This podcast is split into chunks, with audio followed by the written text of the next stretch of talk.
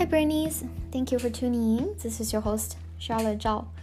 It's been an absolutely fantastic day. Um, Vilnius? I feel like I might still be saying the name wrong, but um, it's it's very much um, an amazing city. In many ways, underrated. Uh, kind of reminds me of uh, Slovenia. It's like when you're there, experience the city, the people, the architecture, food, everything. You're like, wait, how is this not this place not more popular? But at the same time, like, oh, glad it's not no more popular because you still get to enjoy it in a leisurely way. We also did um, a city walk today and learned something quite interesting, especially when it comes to, uh, I guess, the true Jewish history here. So, uh, supposedly, Lithuania is um, the second country to Netherlands to have the most number of people who sacrificed, um, risked, and, and sacrificed their own lives in order to help um, the Jews during World War II. And um, at one point, Lithuania, well, Vilnius um, specifically, had about one third of its population for being Jewish, and that's great if you think about it. And um, the whole population of, of Jewish was over 40,000 at some point, and by now, though, only 4,000. Um, yeah, a lot of people decided to move away and um, settle elsewhere.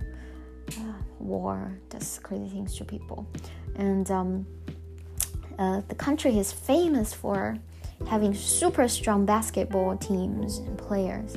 And the way our tour guide explained to us, it's nothing that you know sophisticated or genetic. It's just simply the government encourages basketball more than anything.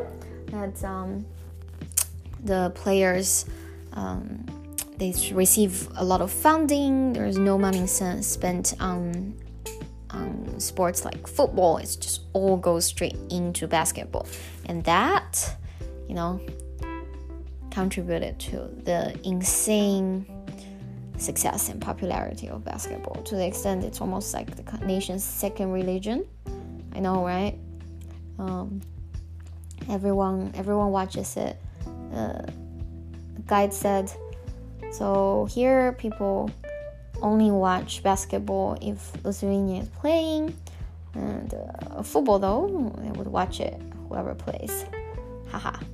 um, what else? Uh, something else interesting. Mm.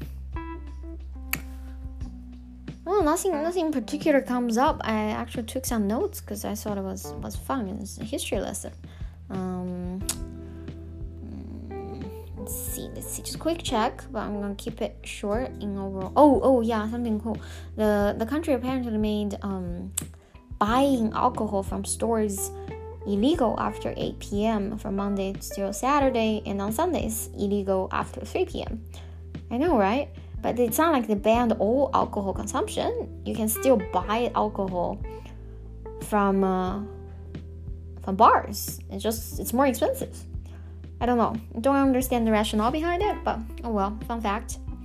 Um, yeah, those are some key things that comes to mind. Obviously, if you're curious about the country's history, you can always look it up. Oh, one last thing. Apparently, even though we refer to three countries in the Baltic region Estonia, Latvia, Lithuania as like a group. But uh, according to our guide, supposedly there's no particular um, political economic alignment, um, not in history nor pre- presently. And it's like, okay, that's cool. So how did um, the whole world get it wrong? Yeah, all right, that's it for today. Thank you for tuning in. As always, appreciate your effort and progress. See you tomorrow.